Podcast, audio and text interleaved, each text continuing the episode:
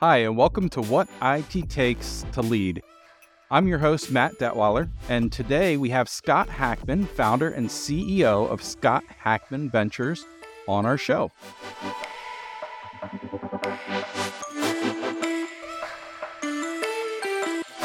Welcome, Scott. Thanks, Matt. Good to be with you in this forum. I've known Scott for about five years now. He came out as a coach to my current company. Do you want to give us a quick intro of what you do and what Scott Hackman Ventures is about? Oh, yeah, sure. Yeah. So we exist to help organizations navigate the people side of business. And what that means is we listen, we come alongside, and we help executives and their teams grow at inflection points during change. So I'm an executive coach, advisor, and I lead a team of coaches and consultants. Wow. As you know, the focus of this show, what I'm trying to cultivate is I think there's a lot of podcasts out there that spend a ton of time on leadership right? They interview a lot of CIOs, they interview a lot of management people, and it's always okay. How do you how do you be a good leader? And I think that's really important. But the thing that that seemed to me that was lacking out there is really a podcast of what does it take to become a leader? You know, you don't have to be an IT to be.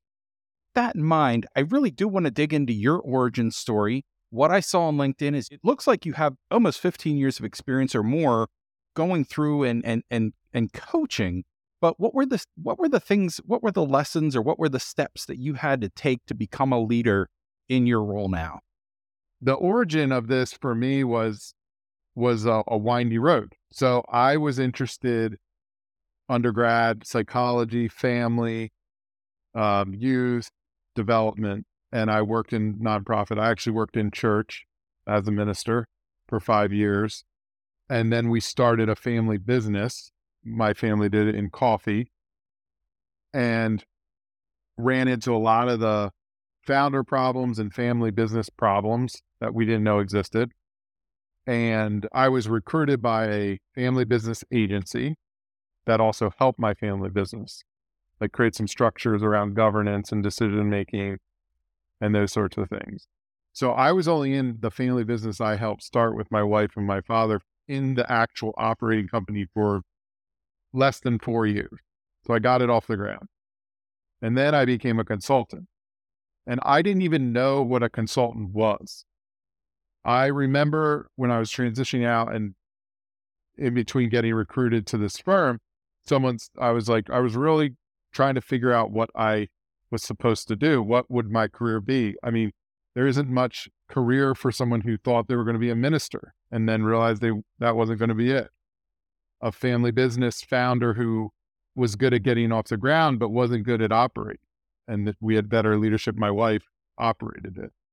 And a consultant that coaches and that comes alongside is someone who is good at understanding systems. They're good at listening. They understand the psychology or the human behavioral side of organization, but they're not really an expert of the industry they're in. And once I was mentored up into that through the family business agency. I saw in the family businesses we were working at, because I was in there for seven years, really an opportunity where these groups were coming to us to preserve the legacy, to mitigate the risk of conflict. There was the people side. There was the there was the leadership side of the actual company that was most interesting to me. And when I had an opportunity in 2018 I took it. I was bought out by that firm and started my own practice as a leadership coach and an executive advisor that got brought in for change and transition management. And during COVID, one of our team members and I were managing like 16 cases or working with 16 businesses, and they it like doubled in the first year of COVID. And we were able to hire two more team members and really, it's the team we have today that's creating change management processes and leadership and organizational development processes. And that I'm learning from them because they, they bring a whole field of expertise from in this work as well. So it's my favorite thing is being able to hear these needs of the organization, design plans or processes and then have a team that is actually partnering with an organization as the human capital side. Like there, there's a return on investing in people during these this intense time of change and growth. For sure. For Did sure. I answer Yeah. the origin? I gotta think it's it's it's got to be really entertaining, but you know, in in dealing with a family run business, I gotta think sometimes you've seen some stuff that's just blown your mind because it's the family dynamic in a business setting. Yeah, because we can't cut off the our intersection of what of who we are and the drama of that we play out not just if we're a family but that we can play out in our organizations because of how we bring forward our identities the intersection of what of how we see ourselves. So if you take a family, there are tropes because you're the youngest, you're the oldest, you're the you act this sort of way in the family, and now I'm in business. Some of that stuff is very true. It's very hard to go against the headwind of your narrative in your family. Like go to family dinner as an adult and something said, and all of a sudden you're 12, right? Like you're something like that. Well, go to your management meeting and something said, and all of a sudden you're acting like you're 12. Like there is truth to that. Wow. But yeah, I've seen some things, some things that are shocking. I enjoy watching shows like Succession. I enjoy that are just extreme examples of family business dynamics. And I've seen some amazing things when the like some of the, the most beautiful thing about a family from an ownership of a business standpoint, in my opinion, is they don't have to think in three month period of time. Like they're not, they don't have to think, I got to return something for my shareholder in three months. They can think in a much more long term view. And when they're incorporating their employees, the whole picture of the business, the employee, the customer, the vendor, the communities they live in, and they are living based, making business decisions or organizational decisions based on values that they're able to be held to account on from their employees. There's a great standard. But from a drama side, a lot of family business advisors, which I don't wear that label anymore, I've done it, I understand what it is, get brought in because there's a lot of conflict and they get brought in to to mitigate the risk of dysfunctional litigious conflict sometimes. Wow. So, another thing I want to ask about your origin story, you know, when we're thinking about what it takes to become a leader, how are people growing into these roles? One thing that I've always admired about you and your style of leadership is, I, guess the proper term these days is emotionally intelligent. You strike me always as somebody who's kind of leading from his heart, who's looking out for the humans rather than the straight up dollars and cents standard corporate role, right? What what do you think really in terms of your origin and how you've grown into that? Does that come from your your background in ministry? Does that just come from you as a person? How did you get there? Um, I think I'm. So I love learning. I love reading books, and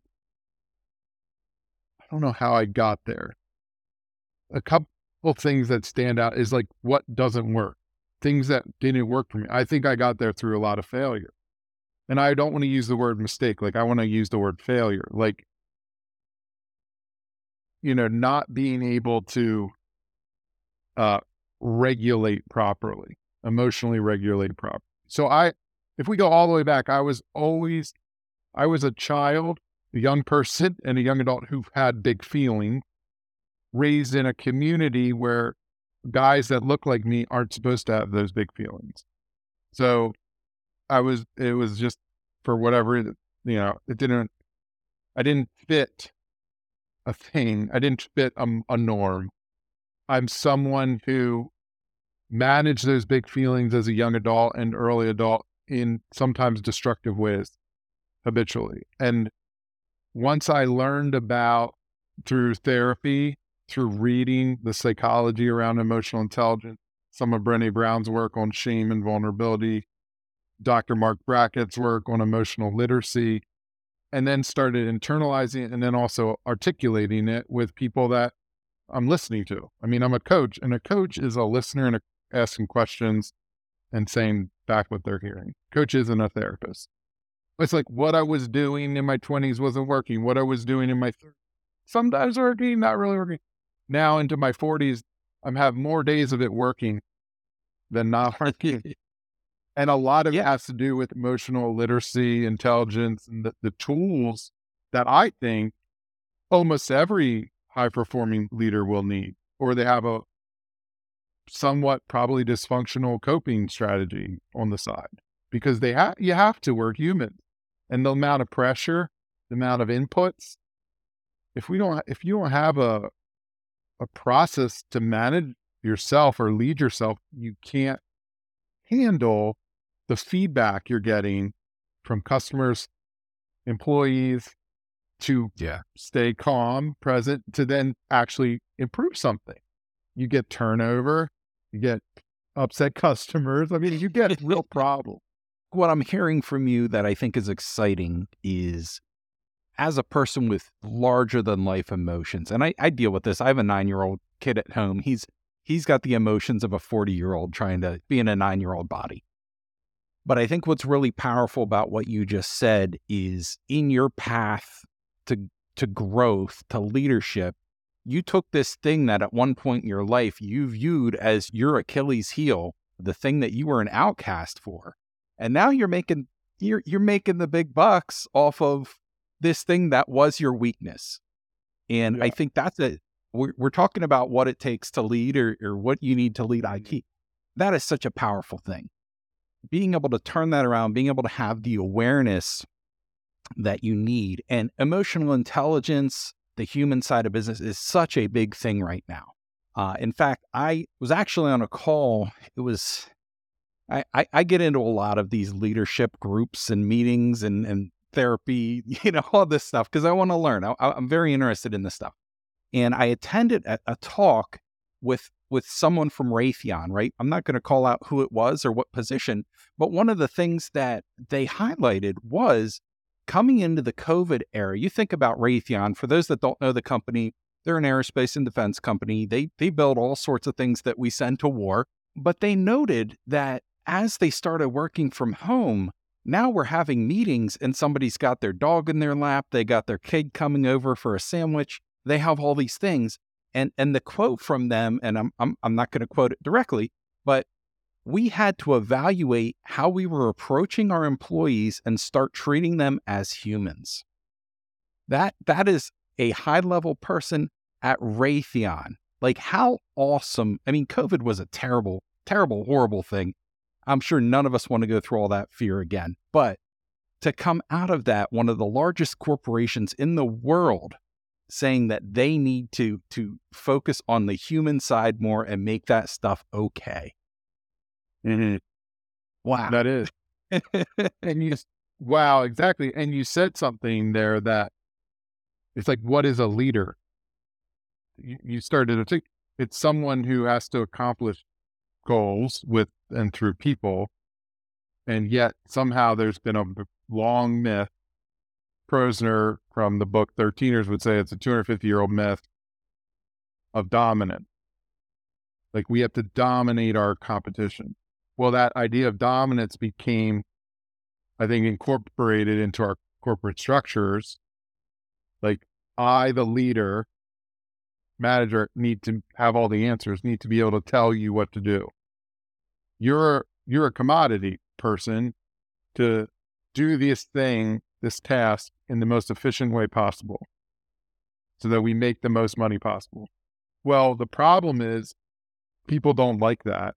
They don't respond over a long period of time well to being dominated. And they will actually perform when they feel heard and cared for. For taking this Raytheon example, like, oh, we had to acknowledge that they have children. We had to acknowledge they have animals. We had to acknowledge they have this life outside of this thing we've created. And that for them to do well here, we have to at least acknowledge that. Like Yeah. there's this whole other side to this person that's making this contribution to our organization. When when it used to be, well, we're paying you. It's just this transaction. We give Yeah. you money, you give us this. Well, transactions one of the least motivating factors in any relationship. In fact, when when my relationships or our relationships with clients move more transactional, that's when we know we're on our way out sometimes. It's just like, for whatever reason, this feels like a transaction. Well, Yeah. we're not a partner anymore. Wow. Yep. Because, because talk about leaders, leaders can go find other jobs. There's there, there's a headline for the entire episode right there. And, and IT, like IT, I can only imagine. I would like to know from you actually, like people with your level of expertise in your field who are emotionally intelligent, like you, Matt, and are building these bridges and translating code, like code and program. And I don't know your world, and with people, listening to people, they must be so valuable in the market. I honestly feel there's different phases to IT management. There's the team leader who is heavily involved in day to day doing the work. Maybe they're also doing some one on ones, things like that, guiding the folks that they're leading. Then you go to a more director level position or a manager position, and that job changes a little bit. Maybe you're still doing some of the day to day. Maybe you're managing one or two teams at this point but you're you're slowly backing out of that day-to-day technical role and what you're focusing on now is how do you build the next leaders in your team? Obviously the step after that when you're talking about a senior leadership role in IT now the whole game changes. There's senior IT leaders who are phenomenal techs and they they have the niche that they're in be it networking security whatever right and they can guide a very narrow band of those people in an enterprise organization. Then you have people who have sort of a very broad base of experience, and those people tend to be CIOs and, and CTOs and things like that. But IT's a weird place because the, the joke about IT job descriptions is if you're a developer and you go out there and you look at some of these descriptions, they want you to know every single programming language out there. They want you to have 35 years of experience and they want you to start off at 45,000 a year. And it's very frightening. The amount of imposter syndrome in this industry is just sickening. You Mm. have those job descriptions and they scare people off. And the folks that are Hmm. brave and bold, the folks that get those jobs, they might know two languages really well. They might know databases. They might know, but but they have lots of holes in their experience. What I look for when I hire is, are you competent enough to do the job, and are you trainable? Can you learn? Right. Mm-hmm. To answer your question, can an IT leader go anywhere? It depends on the organization and their goals. I think if they're looking for somebody who's an all arounder, that's a very different take than if they're a Fortune 500 company looking for somebody with rock solid security skills. I love reading job descriptions. I think there's such a window into the thought process of the organization, how well they prepare. You know, it, it's it's Do, kind of do a you do fun hobby. yeah with job descriptions do you do success profile or the priority not just in the job but emotional intelligence growth mindset culture fit do you create a met matrix for the other parts of their role if you will these are the things that will make you successful in this role in this specific organization That's actually a really good question. My job descriptions, I usually keep more towards the technical side. As you know, my current company, we are a very emotionally intelligent company. We're a team of just rock solid, phenomenal communicators. It's probably a good idea if we started doing that kind of thing. But really, for me, I, I couldn't hire anybody on a resume alone. Yeah. I need to know are you a communicator? Are you somebody who loves to learn? Are you somebody that can come in and get along? And I think those things, I don't think they're just unique to my company. I think they're unique to every company. As humans, we have this this tribal mentality or this group mentality and opening up a new job position, it's it's almost like adopting a child or adopting a family member. If you pick the wrong person, it can be highly disruptive to the organization. And if you pick the right person, well, that could be the rocket that your company takes to the moon. I'm learning from having a window into executive search. I've been d- doing more consultative work alongside of executive search firms and I and that's where I learned that. And so organizations that are becoming more explicit are just giving themselves a leg up or an opportunity to give that person a better chance to be successful and maybe even be successful faster. Yeah.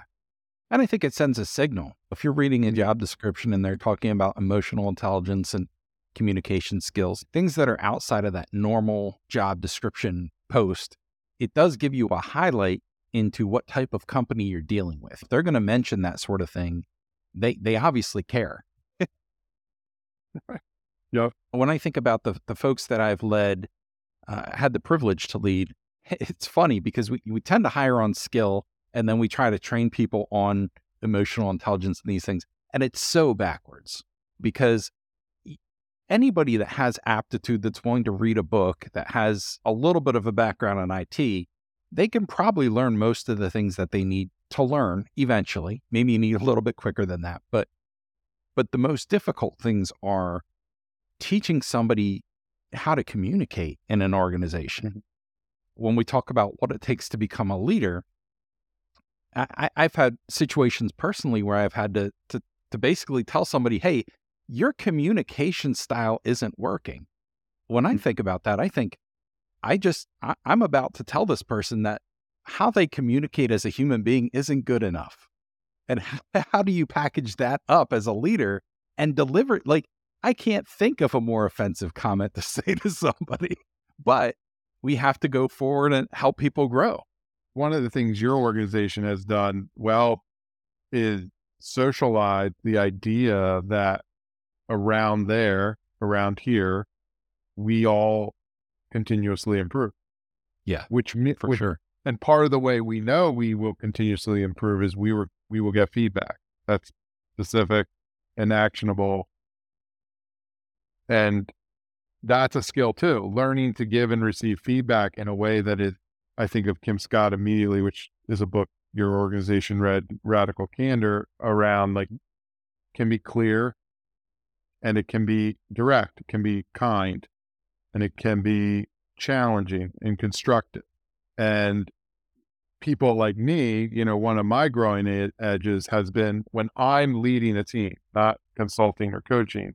Consulting or coaching is actually more comfortable because I'm listening, I'm offering. When I'm leading, it's actually more uncomfortable for me. So think of the irony of what I just said. the reason why is because of conflict. Yeah. Conflict from a conflict competency standpoint, my go to conflict style, like I took the Thomas Kilmann assessment, and is accommodating and avoiding. Then, like, that's the muscle I built over time. I know why, I know where it came from. Mm-hmm. Bad people don't like you, and you're a bad person. And so I got really good at it and I survived through that skill. Well, that skill I need to learn assertiveness when leading.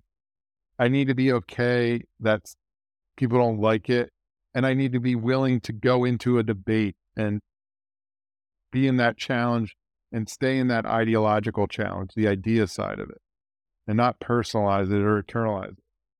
So that's another growing edge. So I think from a leadership standpoint, and you can speak that I'm I'm I'm curious what you think about this, like getting comfortable with that discomfort of how people feel about you, what people think about you, and still caring, like caring about the job we're about to do, caring about the the whole group or team's performance, like caring about how the whole thing is getting evaluated. Yeah. Parenting has taught me so much about being a leader. I, mm. I, I would not be anywhere near where I am without noticing and being self aware of my weaknesses as a parent. yeah. It really opens up your eyes. Kids, they change so quickly. And it's very evident when your parenting or leadership style with your child is not going well. Mm-hmm. and they're not afraid to tell you that, right? They're they're not afraid to scream in your face at three in the morning. My leadership style has really evolved over the years. I, I tend to lead with my heart. I tend to approach people as humans. I really think that not just not just trying to build an open and honest group, but actually building a place where people can work and take pride in their skill as a craftsperson. I think the biggest goal for me, I, I've I've had a few roles over the years where one of my old problems was I'd have a lot of internal discussions about work. Things wouldn't go right. I'd come home from work and I would constantly think, okay, well, I know there's this problem that we have to handle tomorrow. I am going to have a conversation in my head for the next 12 hours to try and fix this thing by tomorrow morning. And that monster never materialized. And mm-hmm. and and it's in thinking about that that that really when I think about how I want to lead, that's the question I want to ask my people. Do you think about work in the shower? Are you late to work because you're going over work problems in the shower? Because if you are, that's the thing I want to fix first, right? I want to get through mm-hmm. that thing. And it's hard. We talk about work life balance, you know, and and what that means for most people is, oh, I don't want my phone to ring after hours. But how much time mm-hmm. do we spend in our own head after hours, driving ourselves crazy with this these neurotic thoughts, right? And how do we build that firewall? I'm going to tell you, as when we talk about what it takes to lead, that that's a core skill, man. Like if if you can't put up that firewall and say, "Hey, there's no emergency right now. I'm not getting paid overtime to obsess over this. We'll deal with it tomorrow morning." That that is a huge leadership skill to develop. So, you brought two things. Like one, what works for you, and we can swap stories of what works for that firewall. The other one is I think that's why coaching ICF, International Coaching Federation, which certifies a lot of the coaches around the world and has the standards well over 40,000 coaches now globally. Coaching is a huge industry in and of itself leadership, organizational life, all the things. It's because of what you just said. We can waste so much time in our head. And if we're going to change or improve, we're going to have to take an action. And so when you have a coach or a thinking partner, paid or not paid, you can ask someone to be your thinking partner. It is, do they know, do they know my value? Do they know what I'm trying to accomplish? Are they good at asking questions? Do they actively listen? Do I leave with clarity and a step and not a big step, like a small step? And so I think that's where coaching comes in. And I, you know, I have a coach, I have a counselor, I have a group. I mean, I got I got all the things I'm recommending people have. Some are mm-hmm. paid, some are not paid, and I, I need them. And I, the other thing is the interpersonal side of self coaching, or modifying or regulating that noise, like creating that firewall. For me, the it's like ha- I need a lot of tools. So mindfulness meditation has been a tool I practice for over, it's almost 10 years now. Journaling from time to time. It's not always, but it's definitely Huge. a tool in yep. the tool belt. Like I said, coaches, support group, friend. Like when I say friend, though, it's it's important. It's the friend for me that it, they call you on your BS and they don't they don't let you backslide, if you will, on your values, like who you are. And we all need something different for that exercise that is not strenuous. Like I'm not trying to beat myself up with. Because for me, when I have a loss or something that didn't go well, which is definitely weekly in business, it hits hard. I feel big feeling. I feel mm. sad. I feel lost, which is really quick and easy to get into my head, into really self abusive language, mm-hmm. self talk. Why? Why does it happen? It happens for most achievers, people that have been striving to achieve. They've figured out how to lead themselves, a team, or something. Why? For most of them, it worked because they came out of a dominant culture that said, you're not good enough, get better. Yep. And so we created this inner monologue. Well, we can't just get rid of it. I can't just take a magic pill. I mean, I could if I could take enough pills, but then it would numb me out. I wouldn't be good at anything else. But it's like, I, there's part of that that that's going to be on the bus. It's going to be with me. It's going to be with any achiever, anyone who's striving to improve and grow. What's important is it's not driving the bus. Or maybe like what you're saying, it's important we recognize, hey, this who needs to be in this conversation I'm having in my head to solve the problem? Yeah. When can I have that conversation? Oh, tomorrow at 10. Okay. Brain, tomorrow at 10, bring all this back up. Or Yep. know, like having those strategies is key to mental strength and mental stamina and just the ability to keep going because it's really hard to Yeah. keep going if you're a leader. It is. Yep. Yeah, and one of the things that eh, eh, there's a couple things that I've heard recently over and over and over again are self-reflection as you as you move up as a leader. One of the big things is isolation. People don't think that they either have peers or they have anybody that can understand the situation they're in. You mentioned earlier shame. That's S H A M E. That's a five-letter word. But mm-hmm. but I did, you know, We can make it a four letter word. it is. We're we're just gonna we're just gonna cut the e off. It's gonna be shame, something like that. But I posted something on LinkedIn the other day. I said shame has no place at work, and so huge when you understand that shame, that that feeling. There, there's a difference, right? So there's like ambition plus shame is is just a recipe for a, a mental institution. But if you pull that shame out of there and you realize that yes, we are our job, and the more passionate we are, the more we are our job. But at the end of the day, you're not your job. You mm-hmm. might also be a parent, a spouse, you might be a best friend, you might be a, a, a father or child or whatever direction you want to take that. And I've seen a lot of people that it goes one way or the other. There's people that internalize all that shame and they self destruct. And then there's some people that try to overcompensate and they allow their passion plus their shame plus their emotion to just destroy their career. I was coaching one person and I told him, I said, look, if you just stop caring for a week, you'll be fine. Like you're doing a Wow. good enough job. You're doing a good good enough job. I want you to come to work and just stop caring so dang much. But it's hard because this is this is people's identity, especially as you become a leader. You have this identity that I'm a leader and I'm helping people and look how great I am. I'm out in front marching, whatever it is. And people really get wrapped up in that and the shame and all that stuff. I think it's powerful that you name that. Like just I think naming what is true, which is shame can take us down this like trying to solve a problem. We find out something about ourselves that we can work on. And then if shame takes hold, like something's wrong, I'm a problem, there's no improvement. There's no ability to say, Hey, someone help me. Like I need some because now you now you are that problem. You said you said the Yeah. words. I'm a problem. Well, now you've Right. taken that behavior and you've made it your identity. Right. So your ability to name as a as a leader to this person, like, hey, if you stopped caring for a week, it would all be because they're.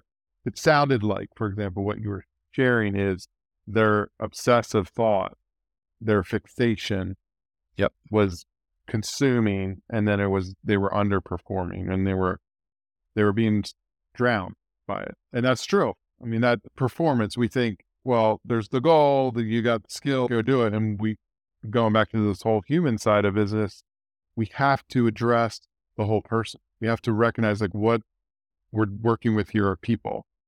And when we can listen and understand and offer challenge like you did there, constructive challenge, and maybe they don't take you up on the offer and maybe they do self-destruct and they need to be repurposed or exited.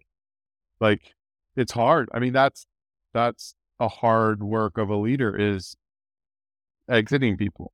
That's a whole other topic, I'm sure. But especially self-reflective leaders, because we know we we aren't perfect by any means. So, yeah. Well, that's that's that's another another theme I've heard a lot lately about self-reflection. And I think as you move up in an organization, you have to be tuned in. You have to know, know yourself, but especially as you move up. And a thing that I've heard recently is there's self-reflection, there's looking at yourself, understanding your your good sides and your bad sides. And, and all that's great. All that will get you to the middle. But then there's all the stuff that's behind you that you can't see. And and that's really the scary thing. And I think this is a good segue to talk about coaching. What are ways that you've seen people uncover the the unseen self-reflective type stuff, their gotchas, and how would a coach play into that? And when should somebody bring on a coach? Yeah, so there's there's a lot of reasons to bring on a coach. Often, so I'll just speak from our experience, executive or an ownership group is are bringing on us as coaches because there's high potential talent.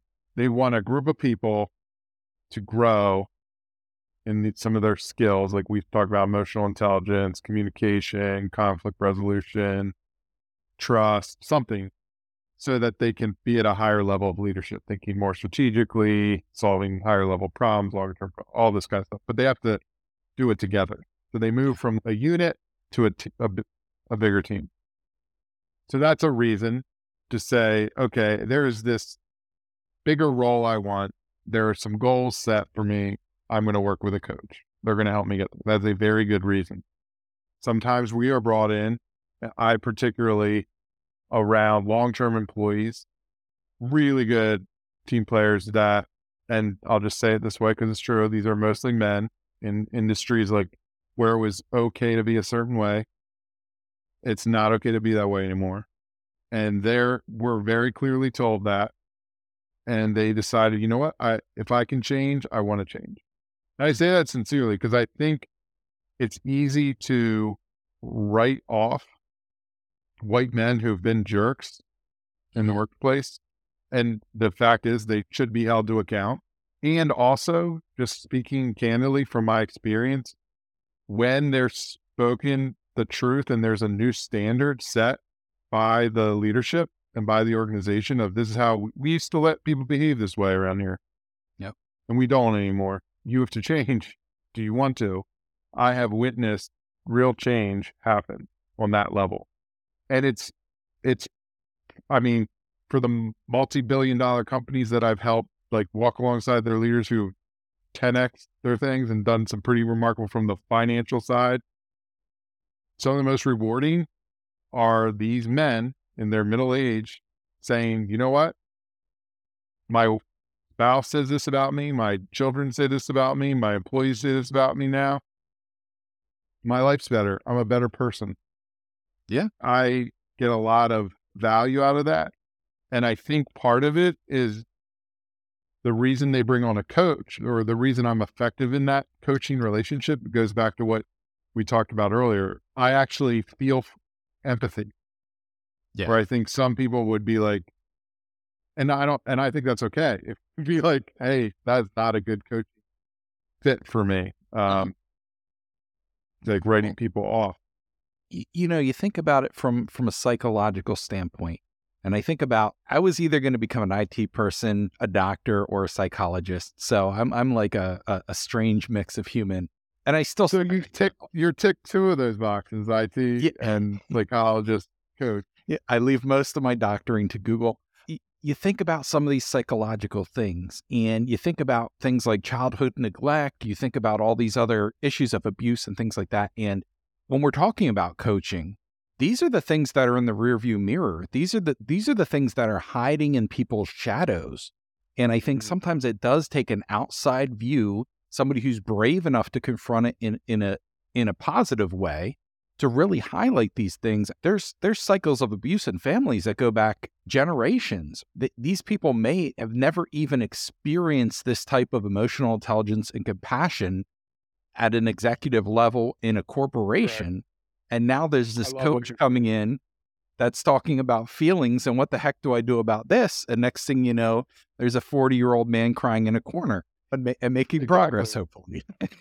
no, exactly. And what you're saying, so if you think about, it, okay, and this isn't a, a mathematical equation, like do mm-hmm. this and then this, but what you said, if you are socialized and trained in a dominant culture where misogyny and patriarchy works for you, Mhm. I don't go in as a coach and say, okay, look, we're going to analyze misogyny and patriarchy and how to change that behavior. I'm like, we're looking at the very specific act that they're saying. They're saying, I want to change. I know my filter stinks and it's got to improve. All right, well, let's talk about the space between stimulus and response. They see this thing not get done that was supposed to get done. They think this, and then they say this. Essentially, if the person would feel that way, it would be abusive. Like, Yeah. okay, Yeah. and and there there was a generation that was okay with it. There was a certain type of person that was okay with it. There aren't many of those people left. Yeah. So the whole workforce, the whole idea of leader, and then the other one is that you have to be the answer person. Mhm. You got to have all the answers. Well, that literally disengages people. Yeah. Disempowers them versus more of a facilitative leader. So it's like coaching around how are you facilitating these meetings? Because the concern is, well, they're not good at working across teams or these sorts. The other one I wanted to say is anyone who is basically entrepreneurial. Like you could have a gig, you could be in IT somewhere, you could also have a side hustle. Mhm. And you want to start to maybe expand your side hustle or you want to get more out of the things you're doing. I think a good reason to get a coach is because you've kind of hit an inflection point or you're preparing for a transition or a change in your life. It could be Yeah. career, it could be it could be life. I've I stumble in to a lot of transitional coaching where there's a very specific transition that ends up happening Mhm. in a company, outside of a company, with a business, with because what we don't think about is an actual ending has acquired a significant amount of preparation. Or the only reason that ending happened is because of a death, a disaster, a disability, some sort of tragic thing or trauma Mhm. thing. Yeah. I wanted to say one more thing about what you said. You said it's so good. Systems of abuse, prolonged trauma. We, when we have been the one, the perpetuator of trauma or just dysfunctional Mhm. leadership, we've hurt ourselves. Yeah. We hurt ourselves. And so some of what you said, like as a coach, I'm a very specific type of coach. When I see these systems of dysfunction or in some cases abuse, and I'll name it that way if I think it's Yeah. that, that there is a sense of compassion. Like, what happened to you that that's okay? right? Like, I don't see I- horns in a tail. I'm like, what happened, ma'am? Yeah. Like, what went on? And to be able to sit, to have, some, I don't know if you've ever had this experience in your life, but you, you reveal the stuff that really got you stuck or in a place of dysfunction. And then, s- and someone actually listened, it, not in a complicit way, like, and that's okay. Just, you you know, it's okay. What do you want to what do you want to do with that? Where do you want to go? What do you need? And it's like, this person didn't run out of the room.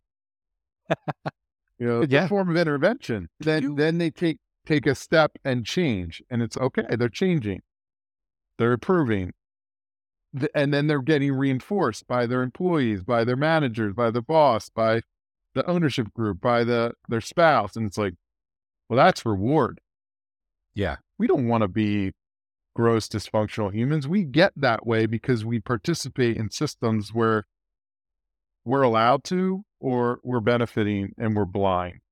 Or we think that's the expectation. Yeah. You know, That we're, we're going into a large corporate environment. We think, okay, I have to, I have to armor up I can't let myself look vulnerable. I can't let my team look like they don't have their stuff together because if the wrong perception is had, I'll be out. Which is often tr- there. There, there's validity to what you just said. Yeah. truth to what you said. So it really I- does depend. Yeah, I, I think what was interesting, you said a, a little while back there, was about the other side of shame. There, there's the I'm not good enough shame, which is how am I performing? But then in terms of leading somebody else, if you take that shortcut, and there are shortcuts to change that we should and shouldn't take, right? Sometimes, and, and again, going back to parenting, I know if I just yell, the kid's going to listen. But I know when I yell, it's going to we're, we're, we're going to invoke a little bit of trauma. With these leaders that are taking these shortcuts, you might get that result once, but later that afternoon, that person's on Indeed looking for their next job, or they're just dealing with the abuse and taking it out on their family. But I think the people Or that, quiet, quiet quitting and Yeah, not giving you. which is huge, that that could be another hour for us. But I do think that the people that are taking these shortcuts, the people that are perpetuating this this malignancy in organizations, there is there's still an amount of shame that they're internally carrying because of how they're treating other people. I mm-hmm. think agree most with you. people most people know what they're doing isn't right on some level, but they just don't know another way. I love what you're saying. I think there needs to be more conversation and people, because I'm sure there are a lot of coaches and leaders and organizations doing what we're talking about, shining a light on this and Yeah. creating the other ways. Because I, I'll just, I think this is a emergence of an of a human responding More like an to what emergency. yeah, I do. I do. I just think people are Yeah. finally like, okay, because I can. I'll just speak truth for myself. I do wake up at least weekly. Uh, Oh, oh, every week probably going. Oh my word, what I'm betting on might not work in this game we're playing. This capitalistic kind of business game, like it may not work long Yeah. term. I really hope it does. I really hope what we're building it will have to be rebranded, obviously, because it's Scott Hackman Ventures. But I have a I have a acronym. For But you're such a good guy, Scott. We could we could keep it. no sustained human venture. Oh, there you go. Human Ventures, SHV. But I really I do believe what we're building because of what we're doing in industries like large manufacturing, engineering, sciences, because what how we're coming alongside these organizations going through this kind of change and transition and the results they're producing i believe in the processes and i will i would love if this was carried on through the team that's creating it like after i'm gone you know Yeah. i, I do I fi- i'm finally doing something for the first time in my life i am doing something i genuinely would like to continue to evolve That's awesome. when I'm done. It's the first time in my life. Someone asked me recently, because if you look at my CV or my career journey, you're like, this guy does different things every five years, and and I'm at five years of Scott Hackman Ventures. It's just it. This is the one that fits. Well, you've you've done different things, but the, the the constant theme is this exploration of growth, helping people, trying to get eh, trying to root out trauma. That that's such a special talent. We've talked a little bit about your team. Talk to me about the people on your team now. You've gone from one person to I think is it five people now? Hmm Yeah, it's five, including my wife. So it would make the fifth. So they we design custom leadership development and training programs. It would be the simplest way. So everyone has a unique every new person that joins our team makes it better. So executive experience, like tenure and, in executive experience around strategy, board development, board governance. That's Brant Lingle. And then Alicia Hofer brings to us a graduate in organizational psychology and really an ability to design evaluation and assessment that actually gives you data to build your development programs, your change initiatives, job descriptions, different things like that. You would have fun talking to her around job description. She has a lot nice. to say around that. And then my my wife Andrea, she's all my wife has always been we've always partnered in business. So we've been partners in business for over 15 years in three different wow. businesses. Awesome. This is our third third one. She is the reason this is a business. So if you think CFO, HR, business planning, that's Andrea Hackman. She also has spent the last two years, she was the CEO of our previous business. We started One Village Coffee before we sold it. And she spent the last two years working through a program in body and energy healing. Okay. So, because of her journey through leadership, really, she would be an amazing person to interview. She found a lot, she found amazing mentor in this kind of body wellness and healing. So she went through a year long process and she has now integrated it into business coaching. That's awesome. So that's our team. And we work with, we're engaged actively, usually with about 15 companies. And in a year, we'll work with about 30 to 35 companies. Awesome. So, talk to me. I, I've personally benefited from your brand new venture, your leadership group. Talk to me a little bit about what you guys yeah. are doing there. Yeah. So, well, Matt, ever since working with your company, I love to. One of the things you said it, you actually said it. You said leaders need peer group.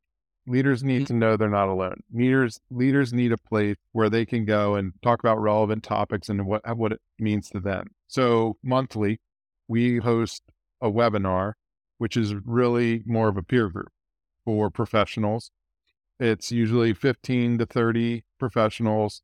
There's been some consistent leaders showing up like you are one of them. And then one of our team members co facilitates it, or we bring in like a guest speaker slash facilitator. And it really is for open leaders. And when I say an open leader, it's it's someone who has an open mind, open heart, and wants to continue to learn and grow. They recognize the need for their own emotional development and their emotional intelligence, but also their resilience their adaptability. So part of the connecting with one another is the ability to say like, oh, not alone. We're in this together. I can step outside of my day to day for an hour once yeah. a month, talk about conflict, talk about goals, talk about trust, talk about whatever the topic might be, and then leave with an idea or leave feeling like I contributed. Because part of learning is teaching. And yep. so the people that come have a lot to offer there's value in, in both sides of the coin. If you're somebody who's established, that's figured some of this stuff out, it's sort of like that leader who's got that internal shame. This is the penance. Once you figure it out, you got to engage in paying it forward and, and identifying people that need some of this and giving it to them and helping them. It really is so huge. I've always been a networker, but I think in terms of what you need to lead in the IT industry, a good, strong network of people that you can lean on, you can't know everything. So having at least one person to bounce ideas off of for security, for development, you know, all these different areas. And then you almost need that group therapy environment where you can engage with other leaders. And I hate to call therapy and, and leadership, but let's be honest, it is what it is, right? But that group that you can share, and all of a sudden you go to this group and you realize, hey, this struggle that I'm having, everybody else in the room has had the same thing. And here's two people who have conquered that. Well, and it's because it's reflection and support. I would just replace therapy with reflection and support. and that because what do you need? You need to take a next step. We need courage to be in uncertainty, to be in ambiguity, and to take a next. Yeah. That's why it helps some people, a lot of people, to do that. What sorts of things do you want to plug? What are you working on right now? What's out there? I'm working on a book. The book is around the philosophy or the ideas of open leadership and being an open leader at some point, I may reach out to you because one of the things we want to do is have open leader interviews. So we're thinking of Gosh. build, building a like a podcast companion piece to the book. Nice. Because uh, the reason for it is like we go through these coaching programs, we go through these coaching processes, and we want really kind of a leap behind. Like, hey, keep doing this work on your own. Yeah. You go. Your stories of open leaders. Here are the reflection questions you can apply to your role. I've never heard the term open leadership before, but when you mentioned it, it just came with this air of of knowledge and wisdom and experience, and I'm so glad that that's what your book is about. Like that that that's Aw. exciting to me. Thank you. yeah, no, I, I Yeah, I'm well, ex- you are going to get asked to be interviewed. Yeah. whatever whatever you need me to do, I owe you one after this, but you got to let me know when it comes out. If I can promote that for you, I will. I'll be your biggest fan. So, obviously, if people want to get in touch with you, scotthackman.com. Yeah, and you can email me at scott at scotthackman.com. My LinkedIn, I, I use LinkedIn quite a bit. So my LinkedIn, Instagram a little bit, and yeah, love to connect with people. Yeah, and and a great resource, scotthackman.com slash blog. I was on there educating myself when I was doing research for the show, but there's there's a lot of really good articles on there. I think anybody listening to this, scotthackman.com slash blog, check it out. Scott, it's been a real pleasure. Thank you so much for all this time. You're welcome. Thank you, Matt. Please reach out to us via email and social media. Your questions and ideas are important, and we'd love to give you a seat at the virtual table. Thank you.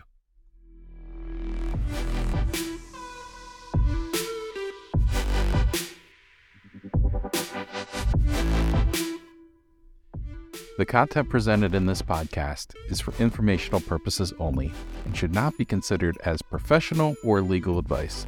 The host and guests do not guarantee the accuracy, completeness, or reliability of any information or views presented in this podcast.